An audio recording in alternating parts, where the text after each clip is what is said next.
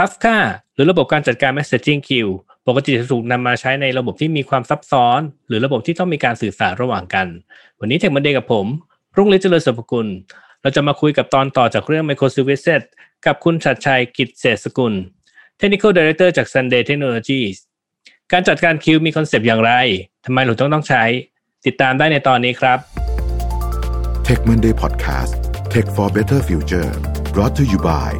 m a c v Face Plus Plus อุปกรณ์สแกนหน้า 3 มิติ เหมาะสำหรับออฟฟิศเพื่อความสะดวก รวดเร็ว ง่ายต่อการใช้งาน และเพิ่มความปลอดภัยให้องค์กร ด้วยเทคโนโลยี AI สแกนล้ำสมัย สามารถดูรายละเอียดเพิ่มเติมได้ที่ nvk.co.th อ่าสวัสดีครับ ทอมยินดีต้อนรับสู่ Tech Monday นะครับ สวัสดีครับ ครับอ่าครั้งก่อนเราตอนที่ทอมมาคุยกับเรื่องเอ่อกับกับเราเรื่อง monolith to microservices เนี่ย ตอนอัดเสร็จเห็นทอมเมนชั่นถึงเรื่อง Kafka ขึ้นมา ตอนนั้นผมผมเองพี่เองก็ยังไม่รู้จักเลยเนาะเอ่อพอดีพอดีช่วงนี้เห็นเห็นมันผ่านตาบ่อยๆ มันมันโดนโดนยิงแอดมาเยอะ ก็เลยเออนึกถึงทอมขึ้นมา เลยชวนทอมมาช่วยเล่าเทคโนโลยีตัวนี้นะครับแต่ก่อนจะคุยกันเนี่ยสำหรับท่านผู้ฟังที่ไม่ได้ฟังครั้งที่แล้วเนี่ยทอมพอจะแนะนำตัวเองแบบสั้น ๆ ให้หน่อยได้ไหมครับ ได้ครับ โอเคครับ ก็ผมชื่อทอมนะครับ ก็ชัดชัยกฤษสกุลเนาะปัจจุบันเป็น Technical Director ครับ ดูแลพวก Share Service แล้วก็พวก Core Platform Architecture ของบริษัท Sunday แล้วก็ดูแลน้องๆเดฟในสาย Technical Track ที่ถ้าเปรียบเทียบกับบริษัทอื่นๆ จะมองว่าเป็น Specialist หรือเป็น Architect ด้วยครับผม อืมครับ โอเค งั้นเข้าเรื่องกันเลยนะครับเอ่อถ้าเกิดเราพูดถึงคาฟคาเนี่ย ทอมพอจะเล่าให้ฟังหน่อยได้ไหมครับ ว่ามันเกิดมาเพื่ออะไรแล้วมันเกิดมาเพื่อแก้ไขปัญหาอะไรครับ โอเคครับ ก็เดี๋ยวผมจะเล่าย้อนประวัติไปนิดนึงก่อนละกันครับว่าคาฟกาเนี่ยจริงๆแล้วเขาถูกสร้างขึ้นมาด้วยบริษัท LinkedIn เนาะในปี 2011 ตอนนั้นจริงๆไม่ใช่ตอนนั้นก็คือต้องจนถึงตอนนี้เขาเขียนด้วยภาษา Java แล้วก็ Scala ด้วยผสมกัน เป็น Open Source นะครับ แล้วก็หลังจากนั้นเนี่ยอพอมันเริ่มมีคนได้รับความนิยม แล้วก็ เขาก็แยกเป็นบริษัทออกมาตั้งเป็นบริษัทชื่อ Confluent พัฒนาตัว Kafka โดยเฉพาะเลยนะครับ ทีนี้ตัว Kafka เองอะตัวมันเองให้มองว่าเป็นตรงนี้แล้วแต่คนจะเรียกครับจะเรียกว่าเป็น message จะเรียกเป็น event หรือเป็น data ก็ตาม มันก็คือข้อมูลที่ส่งต่อกันแปลว่าตัว Kafka เองตัวมันเองเป็นโบรกเกอร์ครับความหมายก็คือจะเป็นเป็นเหมือนตัวกลางเนี่ยที่รับส่งหรือว่ากระจายข้อมูลนะครับแต่ว่าในสิ่งที่ Kafka เขาเคลมมาครับก็คือตัว architecture ของเขาอะเขาเคลมไว้ว่าเขาสามารถทำ high throughput ได้ มี low latency ก็คือแบบอัด Data เข้าไปได้เยอะมากๆ โดยที่มีความเร็วสูงมาก แล้วก็ตัวมันเองอะมันจะสามารถ scale คือสมมติถ้าเรายิ่งมีระบบแบบ Data ที่ใหญ่ยิ่งใหญ่แค่ไหนเนี่ย ระบบข้างใน Kafka เองก็จะสามารถ scale ตามเพื่อรองรับได้ แล้วก็อีกจุดหนึ่งก็คือมันจะมีในแง่ของความที่ว่าเป็น fault tolerance ครับ ก็คือตัว storage เองเนี่ย โดยปกติถ้าเกิดถ้าเราเป็นเป็นคิวปกติคือเป็น save data เก็บไว้ใน memory เนาะมันก็จะถ้าเกิดมันพังไปก็จะต้อง restart ขึ้นมาใหม่ Data ก็จะหายไป แต่ว่าใน Kafka เนี่ยเขาจะเก็บ Data เอาไว้ แล้วก็เขาเคลมไว้ด้วยว่ามันมันทำเป็นเรื่องของ redundance คือเก็บเอาไว้หลายๆ copy จุดหนึ่งพัง มันจะไปเอา Data จากอีกจุดหนึ่งมาให้แทน เพราะฉะนั้นเรื่อง Data จะไม่จะไม่สูญหาย ครับผมอืมครับ โอเค พอดีเห็นเห็นข้อดีที่ทอมพูดมาถึงเมื่อกี้นี้เดี๋ยวเขาเลยขอย้ำก่อนตั้งแต่ต้นเลย ก็คือ มันมันเป็นระบบที่มี high throughput กับ low latency ถูกไหมทีนี้เออมันก็คือมันน่าจะเหมาะสมกับระบบที่มีขนาดใหญ่มากๆเหมือนกันระดับหนึ่งกันแหละคราวนี้ถ้าเกิดว่าระบบของเรามันมีการคุยกันระหว่างโมดูลไม่กี่โมดูลมีปริมาณแค่หลักหน่วยก็ไม่จำเป็นต้องสนใจอันนี้ทำอะไรแบบง่าย ๆ ก็ได้ถูกไหม ถูกต้องครับผม ก็ถ้าเกิดเป็นภาพที่ถ้าเกิดระบบเราไม่ได้ใหญ่ขนาดนั้นนะครับ คือจริงมันจะมีตัวที่เป็นตัวกลางที่เอาไว้รับส่งข้อมูลกันตัวอื่นๆ อย่างเช่นแบบอ่าที่เราเรียกกันว่าแบบคิวหรือว่าแบบอ่าอาจจะเป็นถ้าเป็น AWS ก็จะเป็นเขาเรียก SQS อะไรประมาณนี้ครับ คือก็สามารถใช้แพทเทิร์นนั้นได้ ก็เป็นคิวธรรมดาปกติเนาะใช่ครับ อืมอ่าทีนี้เมื่อกี้นี้เห็นทอม mention ถึง Message Event Data เอ่อพวกนี้เนี่ยมันคืออะไรอะครับ โอเคครับผม ก็ก่อนที่จะทำความเข้าใจเรื่องนี้เนาะเดี๋ยวผมกลับไปที่ basic concept ของทุกๆ ระบบของคอมพิวเตอร์เลยละกัน ว่ามันจะต้องมีมีอยู่สามส่วนเนาะตามที่เราเรียนกันมาเลยมี Input มี Process มี Output เนาะก็ Data ที่จะเข้าก็คือ Input เราจะมองว่าหนึ่ง Data เข้ามาอาจจะมองเป็นหนึ่ง Event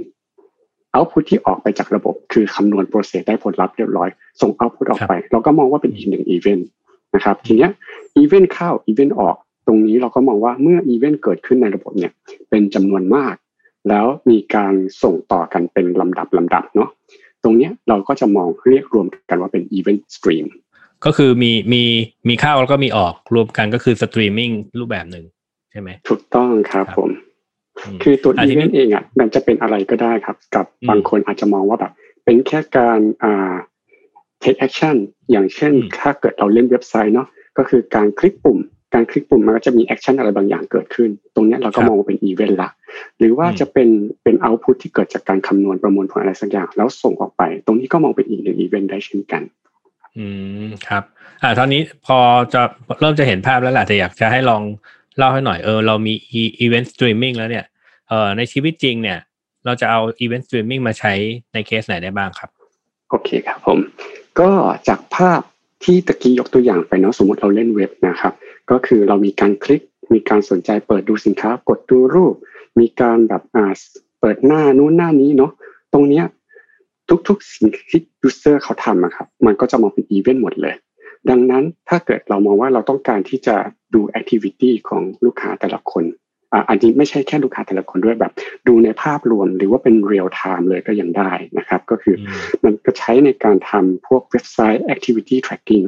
ได้นะครับ ซึ่งพออันนี้พอเรามีข้อมูลที่เป็น source event เข้ามาในระบบแล้วเนี่ย ข้อมูลเหล่านั้นนะครับ ถ้าเราเอามาประมวลผลอีกสักนิดหนึ่งอาจจะเอามาทำเป็นชาร์ตหรือเป็นกราฟ ออกมาเป็นเมทริกอะไร พวกนี้ก็สามารถต่อยอดไปในภาพนั้นต่อได้ หรือในอีกมุมหนึ่งครับ ในแง่ของถ้าเป็น back end เนาะ back end เนี่ยเวลาที่มีการ process อะไรต่างๆ แน่นอนละในคนที่เป็น developer programmer ทั่วไป เรามักจะเขียนหลอกเอาไว้หลอกต่างๆ ที่ออกมาจากใน service ครับก็โยนเข้าไปในตัวมองเป็นอีก event หนึ่ง event ได้เช่นกัน แล้วก็ โยนเข้าไปใน Kafka แล้วจะมีตัวระบบระบบหนึ่งอาจจะเป็นตัว consumer ตัวหนึ่งที่อยู่ในฝั่งของฝั่ง admin หรือในฝั่งของตัว operation เพื่อดูหลอกทั้งหมดทั้งทุกๆ microservice มองเป็นภาพเดียวกันให้เห็นว่าตอนนี้ระบบของเรามันยังเสถียรดีอยู่ไหมมีปัญหาอะไรหรือเปล่าประมาณนี้นะครับ แล้วก็อีกภาพหนึ่งที่อาจจะเป็นการประยุกต์ใช้ในแง่ของแบบ process flow จริง ๆ ก็คือในแง่ของการ process ตัว stream เมื่อ event เกิดขึ้นเนาะก็คือเราอาจจะทำนู่นทำนี่แล้วก็ตอบกลับไป ทีเนี้ย concept มันจะเปลี่ยนจากการที่เราเรียกใช้ฟังก์ชันฟังก์ชันเนี่ยปกติก็คือมีการ request แล้วก็ response ก็คือจะต้องรอจนกว่าเขาจะ process เสร็จแล้วก็ตอบกลับถูกไหมครับ ทีนี้ในภาพของถ้าเกิดเอา Kafka เข้ามาใช้แล้วเนี่ย มันจะเปลี่ยนแนวคิดว่าการ process ตรงนี้ให้จะเป็นเรื่องของ event driven แทนอ่า เดี๋ยวเดี๋ยวเราไปดูอ่าเดี๋ยวจะเล่ารายละเอียดอีกทีหลังจากนี้ละกันครับ ครับ เออพอดีเมื่อกี้เห็นทอมพูดถึงเจ้าตัวเว็บไซต์ activity tracking เนี่ยเออผมเคยเห็น tools ตัวประเภทหนึ่งที่เขาถ้าเกิด install ไปที่ตัวตัวเว็บไซต์แล้วเนี่ย มันจะคอยวิเคราะห์พฤติกรรมของ user เวลาเขาเอาเบลคลิกลากกดแบบกดไปกดมาแล้วเอาเอามาทำเป็นฮีทแบบเนี่ยไอ้พวกดักแบบเนี้ย มันมันจะใช้ไอ้ไอ้ทูแบบนี้ไหมจะใช้พวกตระกูลคาฟกาหรือเปล่าครับอ่าจริงๆต้องบอกว่าด้วยภาพเบื้องหลังสามารถเอาคาฟกามาใช้ได้ครับ ก็อย่างที่เล่าเนาะไม่ว่าจะแบบในการขยับเมาส์ในการคลิกอะไรต่างๆ ถ้าเรามองมันเป็น Input Data หรือว่ามองมันเป็น Event มันก็คือสิ่งที่เป็น Input เข้ามาในตัวตัวระบบเรา ก็แล้วหลังจากนั้นก็คือมันจะเป็น Event Stream เกิดขึ้น แล้วหลังจากนั้นเราก็เอาค่อยๆ consume ตัว Event Stream เหล่านั้นนะครับแล้วก็เอามา process เพื่อจะมาสร้างเป็น heat map หรือจะมาสร้างเป็นตัว result summary อะไรต่างๆ ก็ทำได้อืมครับโอเค ถ้าเกิดยกตัวอย่างอย่างเมื่อกี้นี้ก็คือตก condition สองอันที่ที่เล่าที่ทอมเล่ามาก่อนหน้านี้แล้วก็คือถูกต้องถ้ามันแปลงร่างมาเป็นอีเวนต์ก็เข้าข่ายเนาะแต่ถ้าเกิดแล้วก็ถ้ามันมีจำนวนมากๆ ก็เข้าข่ายจการใช้การใช้คาฟ้าได้เหมือนกันถูกไหมครับผมครับอ่าทีนี้เอ่อถ้าเกิดว่าจะให้ลองเล่าถึงโครงสร้างของคาฟคาเนี่ยทำไมคาฟคามันแตกต่างอะไรยังไงนะครับ มันมันมันมันมีอะไรดียังไง ประกอบไปด้วยอะไรบ้างครับ โอเคครับ อันนี้อาจจะลงเป็นดีเทลลึกนิดหนึ่งนะครับ ไม่เข้าใจไม่เป็นไรเนาะก็อันดับแรกเลยนะครับ ก็คือตัวตัวคัฟกาเองนะครับ เรามองว่ามันเป็น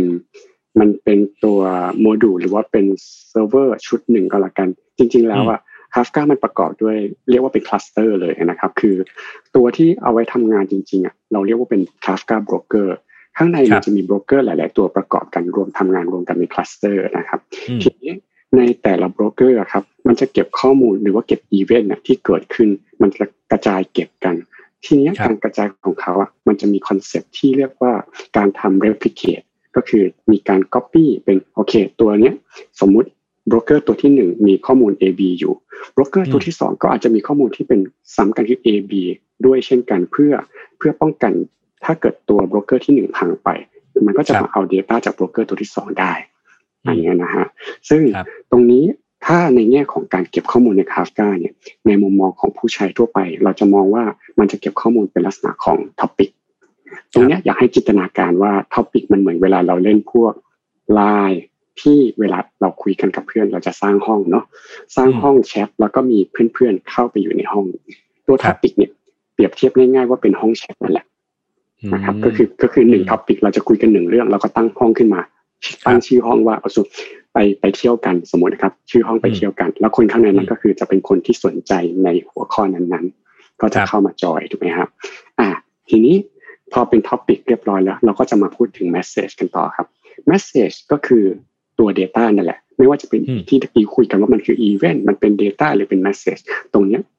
มันคือตัวชุดข้อมูล หรือว่าเป็นก้อนข้อมูลก้อนหนึ่งที่จะโยนเข้าไปใน topic เปรียบเทียบได้กับข้อความที่เราพิมพ์ในห้องแชทนะครับก็ตรงนี้คนที่ส่งและคนที่รับเราจะเรียกต่างกัน คนที่ส่งเราจะเรียกว่าเป็นโปรดิวเซอร์ คนที่รับเราจะเรียกว่าเป็นคอน sumer จากภาพเหมือนห้องแชทเมื่อกี้เลยครับโปรดิวเซอร์ก็คือคนที่พิมพ์กด enter เข้าไปปุ๊บเรากำลัง produce message เข้าไปใน topic จากนั้นคนที่อยู่ในห้องทั้งหมดครับ จะเป็นคอน sumer ทุกคนจะได้รับ message เดียวกันในเวลาใกล้เรียกัน อ่านั่นครับผม แต่ทีนี้ด้วย message ของ Kafka เองครับ มันจะมีดีเทลเล็กน้อยก็คือตัวมันเองจะมี key กับ value ให้เปรียบเทียบอีเมลก็ได้ครับ ที่อีเมลจะมีตัวที่เป็น subject กับ message body ครับอารมณ์อารมณ์ประมาณว่าเวลาเราส่ง message เข้าไปใน Kafka เนอะถ้าเกิดคนที่อ่าไม่ได้สนใจอยากจะรู้ตัว message เนี่ยเขาก็จะดูเฉพาะตัว key แล้วเขาก็มองว่าอ๋อโอเคสำหรับ key นี้นะไม่เป็นไรฉันไม่ต้องรู้ก็ได้ เขาก็จะ skip ไม่ต้องอ่านตัวแ value มันก็จะทำให้แบบการ consume message การ process ต่างๆ มันทำงานได้เร็วขึ้นนะครับ แล้วก็ในจุดที่ต่างที่เป็นจุดเด่นของ Kafka เลยเนาะตรงเนี้ยครับ Kafka เองใน topic แต่ละ topic อะครับเขาสามารถแบ่งออกเป็น partition ได้อีก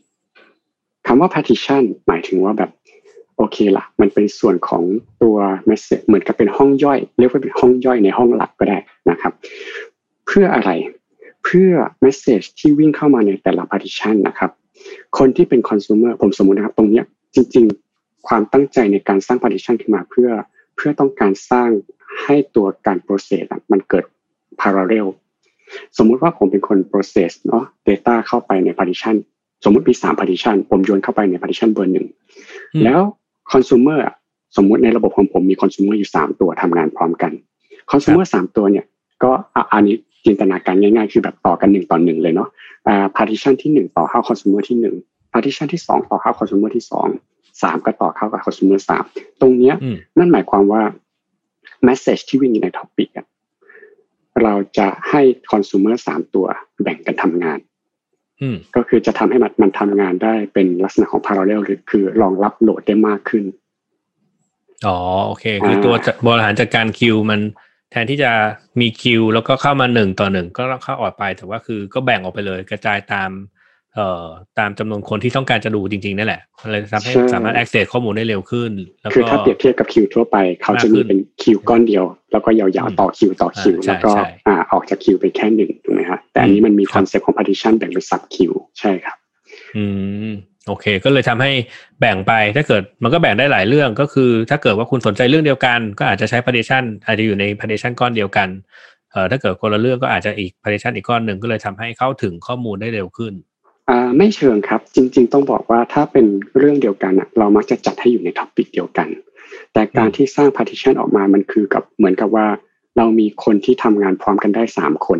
ทำไมเราต้องเข้าคิวคิวเดียว เราก็ช่างสกิลของมันเป็นสาม sub คิวแล้วก็แบบให้สามคนทำงานพร้อมกันครับอ๋อโอเค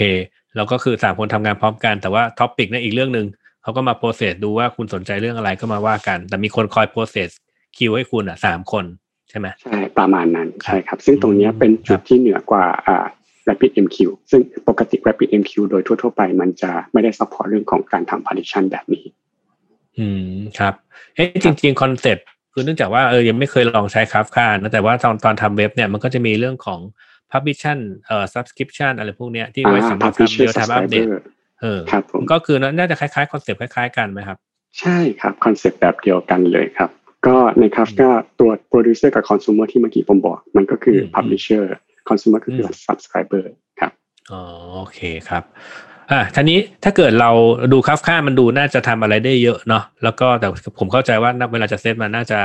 ยากพอสมควรแหละ อืม ก่อนจะตัดสินใจจะใช้คาฟค่าเนี่ย เราควรจะพิจารณาเรื่องอะไรบ้างครับ โอเคครับอ่าสิ่งที่เป็น point ใหญ่ ๆ เลยในการใช้คาฟกาครับ คือตัวมันเองอะ่ะ มันไม่ได้เกิดขึ้นมาเพื่อการ process แบบ sequential คือปกติเวลาเราเขียนซอฟต์แวร์กันเนาะเราจะวาดเป็น sequence diagram จากตัวนี้จะไป call ตัวนี้ แล้วตัวนี้จะไป call ตัวนั้นเป็นเป็นขั้นตอนเป็นขั้นตอนไป แล้วเราก็จะรอ response จากตัวนี้ แล้วก็ไปทำตัวนู้นต่ออะไรอย่างนี้ถูกไหมครับคาฟกาไม่ได้ถูกดีไซน์มาแบบนั้น คือคาฟกาถูกดีไซน์มาเพื่อเหมาะสำหรับการทำงานแบบ event driven ก็คือมีอันตรงนี้ต้องต้องบอกว่าด้วยคอนเซปที่ ถ้า technical term เราจะเรียกว่า choreography จากภาพที่ตะกี้ผมเล่าว่าแบบตัวเริ่มจะยากแล้วอ่านนะเริ่มลงลึกแล้วครับความหมายง่าย ๆ ก็คือ สมมุติเรามีอีเวนต์เกิดขึ้นหนึ่งอีเวนต์เป็นรถติดไฟแดงก็ได้ครับ แล้วในถนนถนนถนนเส้นนั้นมีรถอยู่สี่คัน ติดไฟแดงอยู่ เมื่อไฟเขียวเกิดขึ้นอีเวนต์เกิดขึ้น เมื่อไฟเขียวเกิดขึ้น รถทั้งสี่คันออกตัวพร้อมกันได้ อืมครับความนั่นคือความหมายของ event driven ครับผม ซึ่งถ้าเปรียบเทียบกับซีเควนซ์แบบสมัยก่อนเนาะการที่ไฟเขียวเกิดขึ้นแปลว่าตัวสัญญาณไฟจราจรจะไปยิงบอกรถคันที่หนึ่งวิ่งได้แล้วไปแล้วเสร็จแล้วก็ไปบอกคันที่สองเอาวิ่งได้แล้วตรงนี้จะเปลี่ยนคอนเซ็ปต์ไปครับผม อืมอืมพอมีอีเวนต์นั้นเกิดขึ้น คือรถไม่ต้องรอคิวแหละ คือมันตัวใครตัวมันเลย คือ ถ้าเกิดเห็นสัญญาณนี้ถือว่าไปได้ก็ไปด้วยกันพร้อมกันหมดนั่นแหละ ช่ไหมใช่ครับ อันนี้ด้วยสมมติฐานที่ว่าอ่าเป็นเป็นถนนที่มีความกว้างสี่เลนเนาะยกตัวอย่างครับครับผมโอเค อ่า ทีนี้ถ้าเกิดว่า เอ่อเปลี่ยนคอนเซปต์แล้วอะมันเราเปลี่ยนคอนเซปต์ในการคิดจากการคิดแบบเป็นที่ทำทำงานแต่ละงานต่อเรื่องกัน แล้วก็เปลี่ยนมาเป็นเอ่อเป็น event driven คืออาจจะเกิดขึ้นเสร็จปุ๊บก็ทำงานพร้อม ๆ กันก็ได้เนี่ย แล้วหลังจากนั้นทำทำยังไงต่อแล้วนอกนอกเหนือจากเรื่องนี้มีเรื่องต้องพิจารณาเพิ่มเติมไหมครับ ก็ตรงนี้ครับอ่าต้องบอกว่ามันเป็นแนวคิดใหม่ที่ทำให้เวลาที่เราดีไซน์ซอฟต์แวร์เนี่ยครับ มันจะต้องเปลี่ยนหัวไปเลย ก็ให้นึกภาพ Facebook หรือแอปที่เป็นแอปยุคใหม่สมัยนี้ก็แล้วกันเนาะอ่าเฟซบุ๊กอาจจะเห็นภาพชัดหน่อย เวลาเปิดแอปขึ้นมาครับ สิ่งที่มันจะโหลดก็คือตัวแอปเองตัวที่เป็นหน้ากากจากนั้นนะครับ มันก็จะวิ่งไปโหลดนู่นนี่นั่นเต็มไปหมดเลย ตรงเนี้ยมันก็คือมันจะเป็นอีเวนต์ของการโหลดของแต่ละตัว ทีนี้แล้วในแต่ละส่วนนะครับมันก็จะรับอีเวนต์ที่เป็นเฉพาะของมันเองได้พอกดอีเวนต์ตรงนี้ปุ๊บมันก็จะเกิดเหตุการณ์อาจจะไปโหลดในส่วนของสวิตที่หนึ่งสวิตที่สองสวิตที่สามแล้วมาประกอบกันอะไรแบบนี้ครับอืมก็มันก็คงจะต้องแบบเรียกว่าไงเปลี่ยนเปลี่ยนความคิดที่จะดีไซน์แล้วคอแล้วรอผล คอแล้วก็รอผลจะต้องเปลี่ยนเป็นแบบโยนอีเวนต์ไป แล้วตัดขาดจากมันไปเลย รอจนกว่าพูดพูดเหมือนพูดเหมือนง่ายเนอะแต่ว่าแค่เปลี่ยนความคิดแค่นี้อารมณ์ก็ โอ้พอจะเริ่มต้นยังไงอันนี้อาจจะเริ่มต้นไม่ถูกด้วยซ้ำไปถูกครับ ตรงนี้เป็นสิ่งที่ต้องอาจจะต้องศึกษากันเพิ่มเติมนิดนึงอ่าโอเค เมื่อกี้นี้เห็นทอมเมนชั่นถึงเรื่องเอ่อ Rabbit MQ นะเดี๋ยวถามถามนิดนึงถ้าเกิดสมมติคัฟค่าเอ่อมันมี ทางเลือกไหม alternative option เอออยากจะทำแบบนี้แหละ แต่ว่าคัฟค่ามันอาจจะดูเอ่อ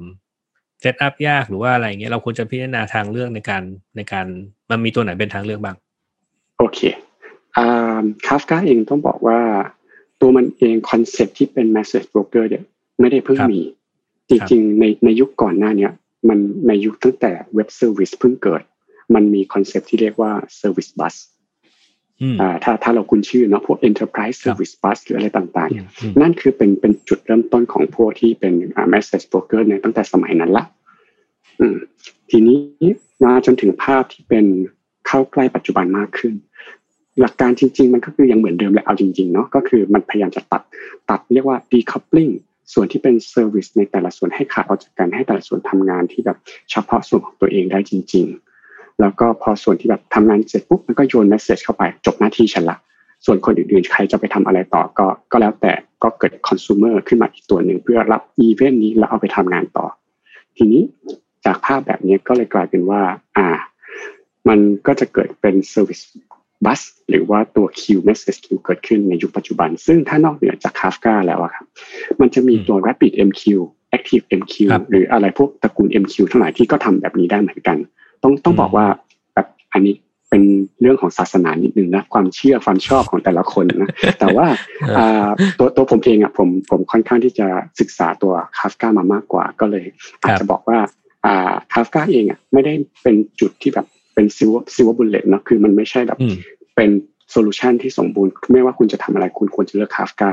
แต่ว่าในการเลือกอะผมเชื่อว่าตัวคาฟกาเองอะมันซับซ้อนกว่า RabbitMQ สมมุติถ้าเกิดเราทำระบบอะไรที่แบบมันมันใหญ่ แล้วต้องการแบบ latency สูงลด latency ต่ำๆ throughput สูงสูงแล้วต้องการแบบ handle real time data หนักๆ ต้องการพวก fault tolerant resiliency อะไรแบบจากที่เล่าให้ฟังเมื่อกี้เนาะตรงเนี้ยเมื่อด้วยความต้องการมากมายแบบเนี้ยก็เลือกใช้ Kafka น่าจะเหมาะกว่า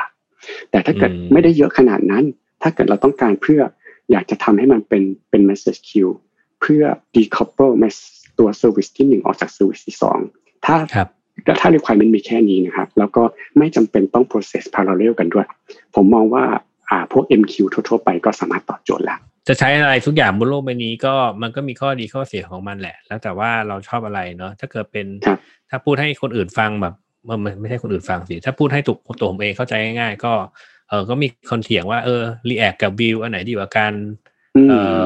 Ruby กับ Python อันไหนดีกว่ากันอะไรเงี้ยอืมแต่ทุกอย่างมันคือมันก็ แล้วแต่ความเหมาะสมแล้วแต่ความความชอบของเราด้วยแหละเนาะถูกต้องเลยครับ อืมครับ อ่าทีนี้เมื่อกี้เห็นเมนชั่นไปคร่าวๆแล้วแหละว่าคาฟค่ามันมี high throughput มี low latency ในในทางของ business เนี่ย เอ่อมันมีอะไรที่ที่สนับสนุนการเลือกคาฟค่าไหมครับว่าคาฟค่าต้องเลือกแบบนี้ เพราะเพราะเหตุผลนี้แหละมันเลยถึงดีกว่า อืม จริง ๆ ก็มันก็มาจากเนเจอร์ของคาฟกาเองนั่นแหละครับดูเนเจอร์ของคาฟกาเองคือมันทำได้ง่ายทำงานได้เร็ว แล้วก็มันค่อนข้างที่จะ พวก Data มันจะไม่หาย แล้วก็ในส่วนของตัวมันเองมันเป็น message broker เพราะฉะนั้นหน้าที่ของมันคือมันจะตัดดิบตัดพวก coupling ต่างๆ ออกจากกัน ดังนั้นในมุม business อะสมมุติถ้าเกิดเราสามารถแบบตัดแบ่ง flow ให้มันขาดออกจากกันได้อย่างชัดเจน แล้วให้แต่ละคนทำหน้าที่ของตัวเองได้พร้อมกันได้ ภาพเนี้ยมองว่าการใช้ message broker เข้ามาคันอาจจะเป็นตัวเลือกที่ดี ตรงนี้ผมไม่ได้บอกว่าต้องใช้คาฟกานะขึ้นอยู่กับว่าความความซับซ้อนของระบบหลังจากนี้ด้วยว่าจะเลือกใช้อะไร อืม ก็เอาที่เหมาะสมกับทีมงานเหมาะสมกับสิ่งที่คุณจำเป็นต้องใช้นั่นแหละเนาะถูกต้องครับผมครับอ่าทีนี้ถ้าเกิดว่าเราจะเราเห็นเราเลือกแล้วแหละโอเค คุณทอมบอกว่าคาฟ้าดีจังเลย เราเป็นสาวกแล้วเชื่อแล้ว เออถ้าเราจะ implement Kafka เองเนี่ย ตอนเนี้ยมันต้องทำเองทั้งหมดหรือเปล่า หรือว่ามันมี solution บน cloud provider เจ้าไหนบ้างครับ โอเคครับคาฟกาเนี่ยจริงๆ แล้วอย่างที่บอกเนาะตัวมันเองเป็น Open Source นั่นหมายความว่าเราก็แบบแค่ไปดาวน์โหลดตัว library มา แล้วก็มา setup เองก็ได้ ไม่จำเป็นต้องไปซื้ออะไรเนาะเพียงแต่ว่าคนที่จะ setup ต้องมีความเข้าใจในตัว architecture ของ Kafka เองประมาณอย่างที่เมื่อกี้เล่าให้ฟังครับ มันจะต้องมีโบรกเกอร์แล้วโบรกเกอร์แต่ละตัวต้องประกอบกันยังไง เวลาเรียกใช้จากภายนอกต้องเรียกยังไง อันนี้ต้องมีความเข้าใจประมาณหนึ่งซึ่งสมมุติถ้าเราบอกว่าณวันนี้ฉันอยากลองเล่น แต่ฉันไม่อยากเสร็จเพราะกว่าจะศึกษากว่าจะเสร็จเป็นก็ใช้เวลานาน จริงๆจากที่ผมใช้เนาะปัจจุบันคือปัจจุบันที่ Sunday เขาใช้ AWS เป็นหลัก ใน AWS มันจะมีตัว Managed Service อยู่ตัวหนึ่งที่ชื่อ MSK คือ Amazon Managed Streaming for Apache Kafka ตัวเนี้ยก็คือตัวตัว wrap up Kafka ให้เป็น service ของ Amazon อีกทีหนึ่งใช่ครับ ก็ Amazon เป็นคน maintain service นั้นให้เราเลย หน้าที่เราก็คือแค่จ่ายเงินให้เขา อืม ครับ จริงๆเห็นเห็น tool บนอเมซอนนี่มีหลายตัวเหมือนกันนะที่ที่เหมือนเป็น wrap เอ่อของตระกูล Apache แล้วก็ wrap ไว้เอ่อ Data Flow ก็ตัวหนึ่ง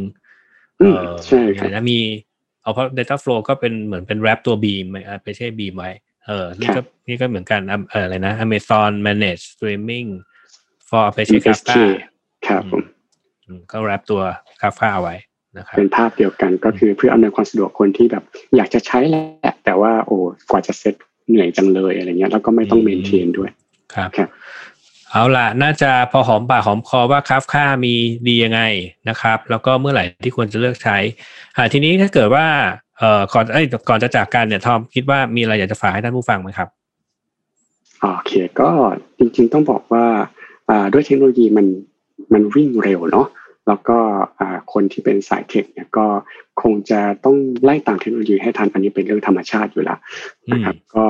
อย่าอย่าหยุดที่จะศึกษาสิ่งใหม่ ๆ นะครับ เพราะว่าสิ่งใหม่ ๆ เนี่ยมันแน่นอนหลักของใหม่ มันต้องมีดีกว่าของเก่า ไม่งั้นเขาไม่ทำของใหม่ออกมาหรอกครับ ก็ถ้าถ้าเราหยุดคนอื่นก็จะแซงเราไปได้ ครับผมแล้วก็อาจจะฝากอีกสักเรื่องหนึ่งก็คือด้วยสถานการณ์โควิดตอนนี้เนาะยังไงก็ดูแลสุขภาพกันให้ดีนะครับ แล้วก็อย่าได้เจ็บได้ป่วยเลยนะครับผม อืม สุขภาพสำคัญที่สุดเนอะครับผม